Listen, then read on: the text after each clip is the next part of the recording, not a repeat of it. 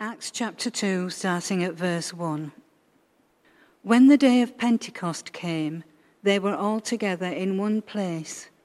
Suddenly a sound like the blowing of a violent wind came from heaven and filled the whole house where they were sitting. They saw what seemed to be tongues of fire that separated and came to rest on each of them. All of them were filled with the Holy Spirit and began to speak in other tongues as the Spirit enabled them. Now there were staying in Jerusalem God-fearing Jews from every nation under heaven. When they heard this sound, a crowd came together in bewilderment, because each one heard their own language being spoken. Utterly amazed, they asked, "Aren't all these who are speaking Galileans? Then how is it that each of us hears them in our native language? Parthians, Medes and Elamites, residents of Mesopotamia, Judea and Cappadocia, Pontus and Asia, Phrygia and Pamphylia, Egypt and the parts of Libya near Cyrene, visitors from Rome, both Jews and converts to Judaism, Cretans and Arabs, we hear them declaring the wonders of God in our own tongues." Amazed and perplexed, they asked one another, "What does this mean?" Some, however, made fun of them and said, "They've had too much wine." Then Peter stood up with the eleven, raised his voice and addressed the crowd. "Fellow Jews and all of you who live in Jerusalem, let me explain this to you. Listen carefully to what I say. These people are not drunk, as you suppose. It's only nine in the morning. No, this is what was spoken by the prophet Joel. In the last days, God says, I will pour out my spirit on all people. Your sons and daughters will prophesy. Your young men will see visions. Your old men will dream dreams. Even on my servants, both men and women, I will pour out my spirit in those days, and they will prophesy. I will show wonders in the heaven above, and signs on the earth below, blood and fire and billows of smoke. The sun will be turned to darkness and the moon to blood before the coming of the great and glorious day of the Lord. And everyone who calls on the name of the Lord will be saved." Fellow Israelites, listen to this. Jesus of Nazareth was a man accredited by God to you by miracles, wonders and signs, which God did among you through him, as you yourselves know. This man was handed over to you by God's deliberate plan and foreknowledge, and you, with the help of wicked men, put him to death by nailing him to the cross. But God raised him from the dead, freeing him from the agony of death, because it was impossible for death to keep its hold on him. David said about him, "I saw the Lord always before me, because he is at my right hand, I will not be shaken. Therefore my heart is glad and my tongue rejoices. My body also will rest in hope, because you will not abandon me to the realm of the dead. You will not let your body, your Holy One, see decay. You have made known to me the paths of life, and you will fill me with joy in your presence." Fellow Israelites, I can tell you confidently that the patriarch David died and was buried, and his tomb is here to this day. But he was a prophet and knew that God had promised him on oath that he would place one of his descendants on his throne. Seeing what was to come, he spoke of the resurrection of the Messiah, that he was not abandoned to the realm of the dead, nor did his body see decay. God has raised this Jesus to life, and we are all witnesses of it. Exalted to the right hand of God, he has received from the Father the promised Holy Spirit, and has poured out what you now see and hear. For David did not ascend to heaven, and yet he said, "The Lord said to my Lord, sit at my right hand until I make your enemies a footstool for your feet." Therefore, let all Israel be assured of this, God has made this Jesus, whom you crucified, both Lord and Messiah. When the people heard this, they were cut to the heart and said to Peter and the other apostles, Brothers, what shall we do? Peter replied, Repent and be baptized, every one of you, in the name of Jesus Christ, for the forgiveness of your sins, and you will receive the gift of the Holy Spirit. The promise is for you and for your children and for all who are afar off, for all whom the Lord our God will call. With many other words he warned them and pleaded with them, Save yourselves from this corrupt generation. Those who accepted his message were baptized. About three thousand were added to their number that day. This is the word of the Lord. Thanks be to God. Just while we're waiting for Nathaniel, um, I don't know about you, but we tend to lose our sense of um, wonder and awe, don't we, as we, we go through life. Uh, me and Jane have been privileged yesterday to be with our granddaughter, and babies are wonderful, aren't they? They just uh, when they look and they, they smile at you, it's just like they light up, and they, they don't have any. It's just that kind of response of wonder and awe that uh, maybe we'll uh, let's be open to that today as we, we hear about the first Pentecost. Great to be with you, everyone. Hi. Let's uh, pray again. Holy Spirit, we invite you to be with us as you already are. We pray that you would be with us in a special way, and that in whatever way you might please, we might experience some kind of a Pentecost in our lives and in the life of our church today and in this season to come. In Jesus' name, amen. I'm going to read a few verses from Luke's Gospel. This is just after Jesus teaches on the what is known as the Lord's Prayer. Then Jesus said to them, Suppose you have a friend and you go to him at midnight and say, Friend, lend me three loaves of bread. A friend of mine on a journey has come to me and I have no food to offer him. And suppose the one inside answers, Don't bother me.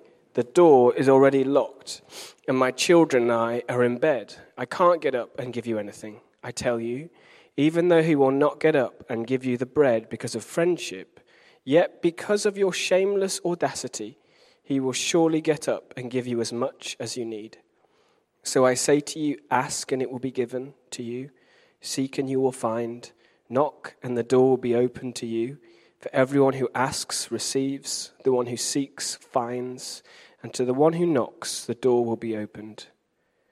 Which of you fathers, if your son asks for a fish, will give him a snake instead? Or if he asks for an egg, will give him a scorpion? If you then, though you are evil, know how to give good gifts to your children, how much more will your Father in heaven give the Holy Spirit to those who ask him? This is the word of the Lord. Thanks be to God. Thanks, Pam. It's really good to hear that uh, long, um, extended story of uh, the first Pentecost. God is good all the time. All the time, God is good. Uh, do you know that call and response? You might, some of us might be familiar with it. Some people are shaking their heads. It's very common in Pentecostal churches. I've been um, in churches in Malawi where that's used all the time, and I was at a church with my dad in Indonesia where that was um, common, common in Pentecostal churches. I don't know what you think about it. God is good all the time, and then everyone responds all the time, God is good. If I'm honest, which I'm about to be, I don't like it. I, I just think it seems like saccharine, you know, like sickly sweet, not real, not earthy. Speaking of a kind of Christianity that seems to put fingers in one's ears at the suffering of the world and hum hallelujah. A few weeks ago in our mini-series with the title Thirsty, we reflected on uh, something we're going to go back to next week. Um, Blessed are those who mourn, for they will be comforted. We reflected on the Psalms that are so often about disorientation. Where are you? Um, are you asleep, God? Uh, are you putting these things in my life to teach me a lesson or to grow me? Uh, I, the psalmists don't seem to be squeamish about shaking their fist at the Almighty. And, and this is held within the worship of Israel. This is, these are the songs and poems that formed Jesus as he grew, as he matured uh, as a young man into his earthly ministry. And yet the songs that we sing are so af- often pl- the kind of platitudes like God is good all the time. I think one of the primary strategies of the enemy, and I believe there is an adversary to us, there is uh, a devil. Um, I believe the primary strategy is not shock and awe. I don't think he has that kind of authority or power, but rather it is to doubt our beliefs, beliefs and believe our doubts. To doubt our beliefs and to believe our doubts. And this is where such a saying as God is good all the time is can be helpful, that by reinforcement and repetition, it is encouraging us to be find our home in the most basic truth, I think, of the Christian faith, that God is good. Despite temptations to perhaps think of him as a sadist or a tyrant, someone far off, a God of the watchmaker, he is good. He is interested in the particulars of our lives. He's listening. He's desiring communion. I chose this passage for Pentecost because of how it ends. How much more will your Father in heaven give the Holy Spirit to those who ask him? I find myself in need of a Pentecost. I need a Pentecost. I need refreshing in the Holy Spirit. And uh, we do, of course we do, as a church. There's some wonderful signs of growth and new vision of where we might be going. But if we really want to impact Frizinghall with the love of Jesus and see his kingdom built here, then we need more than good ideas to see Frizinghall flourish. We we need an outpouring of God in our midst. And I think sometimes when we hear people say that, we might be nervous as to what some people might mean when they say that. I mean, uh, it might not be people falling over or doing funny things, but it might look like the lonely uh, having a friend. It might look like um, the person suffering injustice, seeing justice done. It might look like people across racial and economic divides getting to know one another. That might be what it might look like for God to be poured out by his Holy Spirit on us as a church and the parish of Frizinghall. And I believe God desires to cultivate a desire in us to want him, to want his kingdom here as in heaven, that in the asking, in the seeking, in the knocking, he is shaping us. There it is. Should we read this together? If you, it's, it's like an eye test. I, went, I recently took Ivy to an eye test, and I think she uh, faked her eyes being worse than they are to get glasses. But anyway, um, let's read this together. Then Jesus said to them, "Suppose you have a friend and you go to him at midnight." You're not reading it with me, come on. "And say, 'Friend, lend me three loaves of bread. A friend of mine on a journey has come to me, and I have no food to offer him.'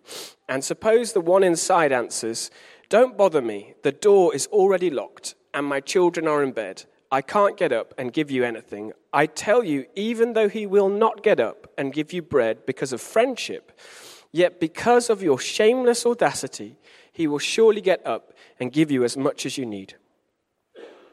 I think this is a strange picture about God, thinking of God metaphorically as a friend whom you're asking for help in a pinch. Something that's essential to understand this parable is uh, the strict rules about hospitality in the Middle East.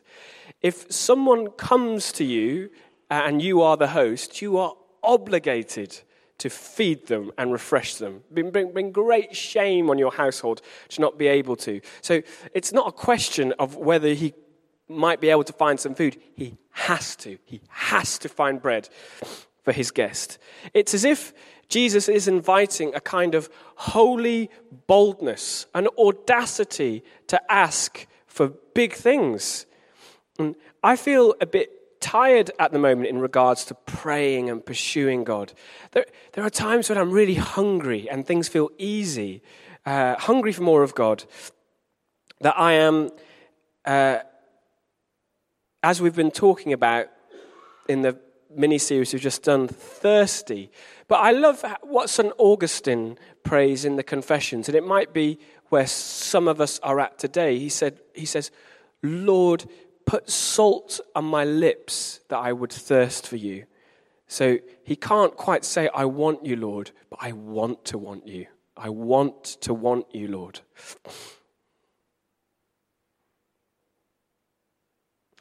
And I think we need boldness as a church to pray such prayers. Boldness to plan prayer meetings where we intentionally knock on the door of heaven asking for the flourishing of Frizinghall, boldness to invite friends and family to church, boldness to engage with our community, with those about us, knowing that if we do and if God moves, I think this is important for us to think about, if God was to move, it would get a bit messy and chaotic. I mean, we have friends that come in, don't we, uh, from the local community, and they're not always straightforward, but we We want that. We want the Lord to be moving amongst us.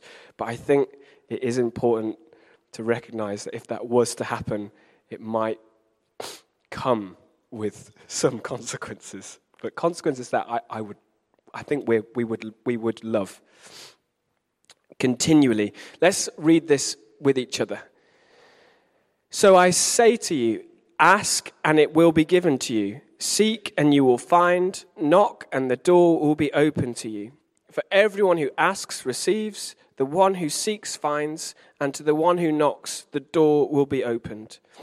I quite enjoyed biblical languages at Bible school, but I've not kept up with them really at all, a bit embarrassingly. Um, but I can I can tell you something about the verb um, of asking, seeking, and knocking. It's a continual verb, meaning that it never stops. It's a continuous pursuit, a continuous search. Um, it made me think of these two quotes from Tolkien and C S Eliot. Tolkien, not all who wander are lost.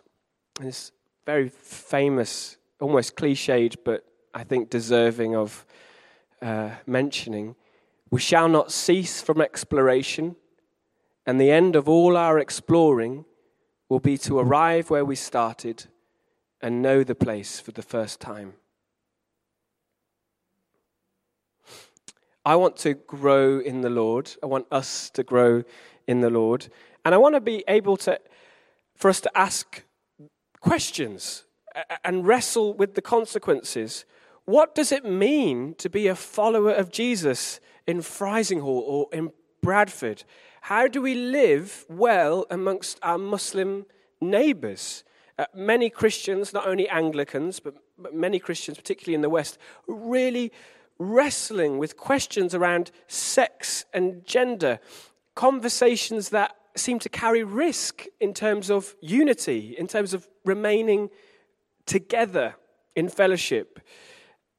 But we, we must These are things that we, we must be able to talk about and be willing to ask the questions and listen to each other and to listen to God.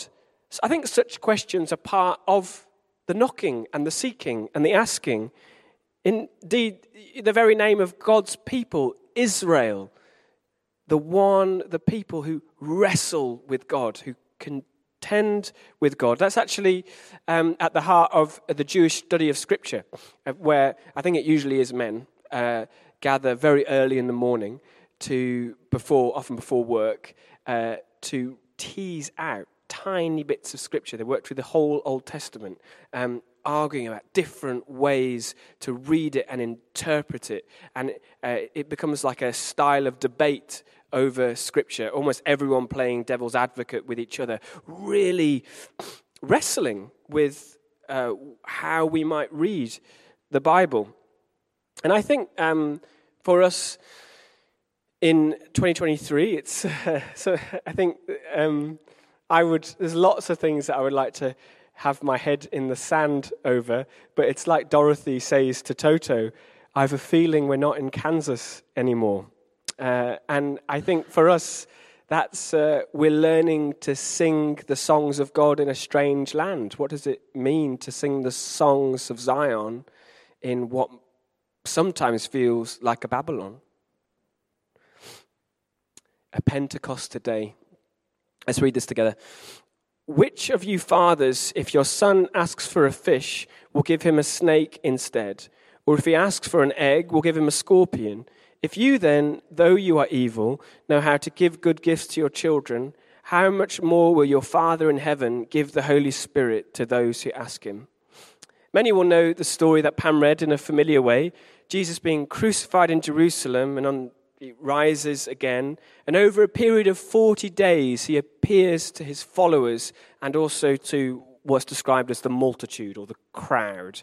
And Paul writes, at one point, he appeared to five hundred people. And he says, and some of these people have not yet fallen asleep, meaning they're still around. You can go and find them and talk to them.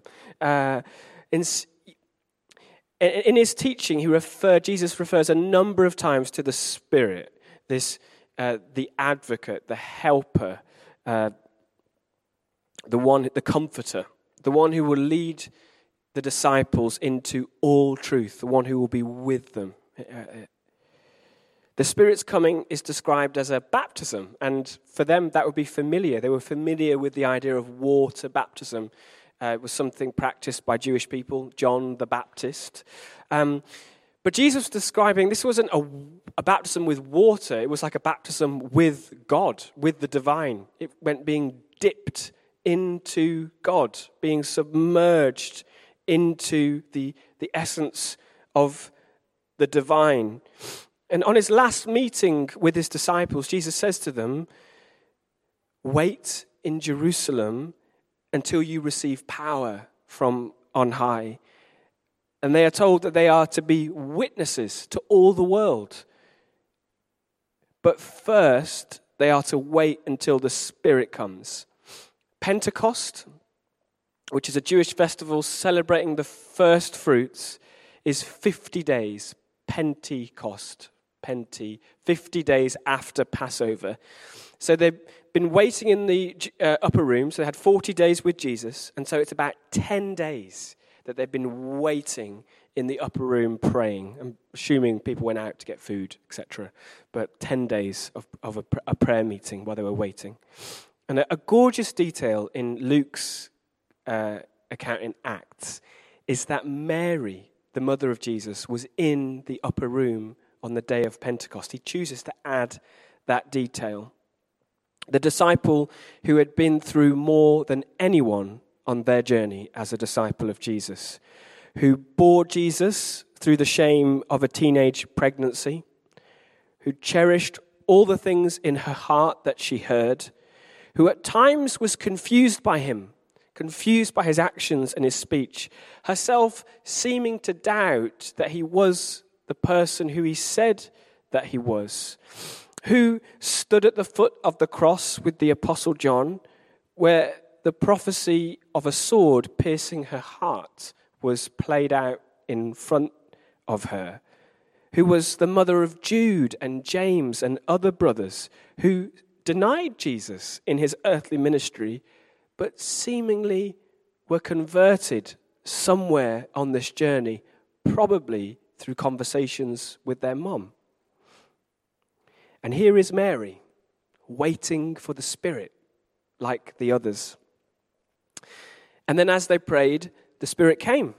A rushing wind, flames of fire, new languages, the gift of tongues, a new love for the lost exploding in their hearts. I have once experienced a manifestation of God that was a little bit like this. Um, I lived with three lads when I moved out of home when I was eighteen. My mom said, she thinks it was earlier, she thinks I was seventeen. But I, I moved out of home um, and uh, lived with three lads from uh, church. I was the baby. They were all a bit older than me. And we had a prayer room in the basement. And actually, we had set this intention that, that we would pray together every day, but it never really happened. It was only really two of us that would pray together every day. Um, but it was one of the rare occasions where all four of us were in the prayer room together, and we would uh, use Celtic daily prayer. It wasn't the day of Pentecost, but the prayer book was remembering the day of Pentecost on that day. And we just read a portion of the passage that Pam read. And then uh, we were encouraged by the prayer book to wait. And so that's what we did. And as we did, you can think what you think about this. All I know is I saw what I saw and heard what I heard. Um, uh, the, the basement room, not usually being prone to huge amounts of ventilation, uh, there began to be a wind that blew through the room, um, visibly moving the candle and blowing the pages of the Bible. And with it was a, a profound sense of God's presence uh, with us, a very a quite heavy feeling, but good, but also a little bit little bit scary. Um, and uh, one of my friends, Tim, the eldest of us, he uh, he began to speak in a new language, which wasn't really our practice, but there we were. So that is an experience that I've had, which makes me more open to what we read in Scripture, that it may have happened just like this. I want a Pentecost for me and you and for us, to experience God, uh, a baptism in the Holy Spirit. Firstly, I want to experience God. I'm hungry to feel his closeness, just to feel the touch of him. Uh, I want to go beyond theology to experience. So I, I, I believe he's good, but I think Scripture encourages us to pursue, to, to taste and see that he's good, to know by experience. I believe Uh, that he's, my theology is that he is present, that he is a God who can heal and comfort his people, but I want to experience that in reality. Uh, and knowing that often there is a gap between my theology and my experience of God, if if I'm honest. And I think there is for any of us, I think, unless there's some Smith Wigglesworth amongst us, and they have been hiding. Um, and, and secondly, and possibly more importantly, I believe we need him to do what we, we need him to do what we desire to do as a church. We desire to uh, reach our community, to uh, see the kingdom built here, for the flourishing of Frizinghall, to provide a warm welcome to those who are coming in, to grow as a church in number and in depth on a bank holiday month, weekend, um, to love our neighbours really well, and to be part of the flourishing of Frizinghall and Bradford. Just doesn't sound as good for Bradford, does it? Because it doesn't have the F. Bless Bradford, flourishing Frizinghall. Um, and in the knocking, in the seeking, in the asking, that's also part of us being shaped, for us to be the people that he wants us to be. So um, in a moment, I'm going to pray, uh, but during communion, where Steve leads, I'll receive communion quickly, and then I'll be at the side, and I have some oil, which isn't especially holy until we pray for it, but it is from Spain, and it is extra, no, specially selected. Um, so, Um, I did ask the cathedral uh, what oil they use, and they say that they just do a job lot from Tesco, and then it's in the it's in the praying. Um, it's, unfortunately, it's not from the Holy Land; it's from Spain. But Spain is nice. Um, I, I, I'll, and as I pray, uh, and what I'll do, I, I won't put it on your head. I'll, um, if you come with your palms, I'll just put a little a bit in your palms. This is a very ancient way of uh, setting someone apart for God, and an, and a way that the church has used to invite uh, the Holy Spirit to meet with someone. Very ancient practice. It's not a, a weird or new thing. It's we're joining in with something really old. And I will, I will pray this prayer. Holy Spirit, fill your daughter, your son. May this moment be a Pentecost. We believe you are a good Father. Please give good gifts to your children, the greatest of gifts, your very self.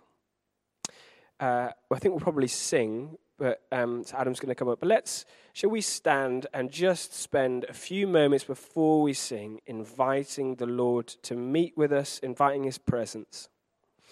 Let's stand together. On this day that we remember the first Pentecost, we pray the prayer that those disciples for ten days would have been praying, not knowing really what they were praying for or what it would look like. Come, Holy Spirit.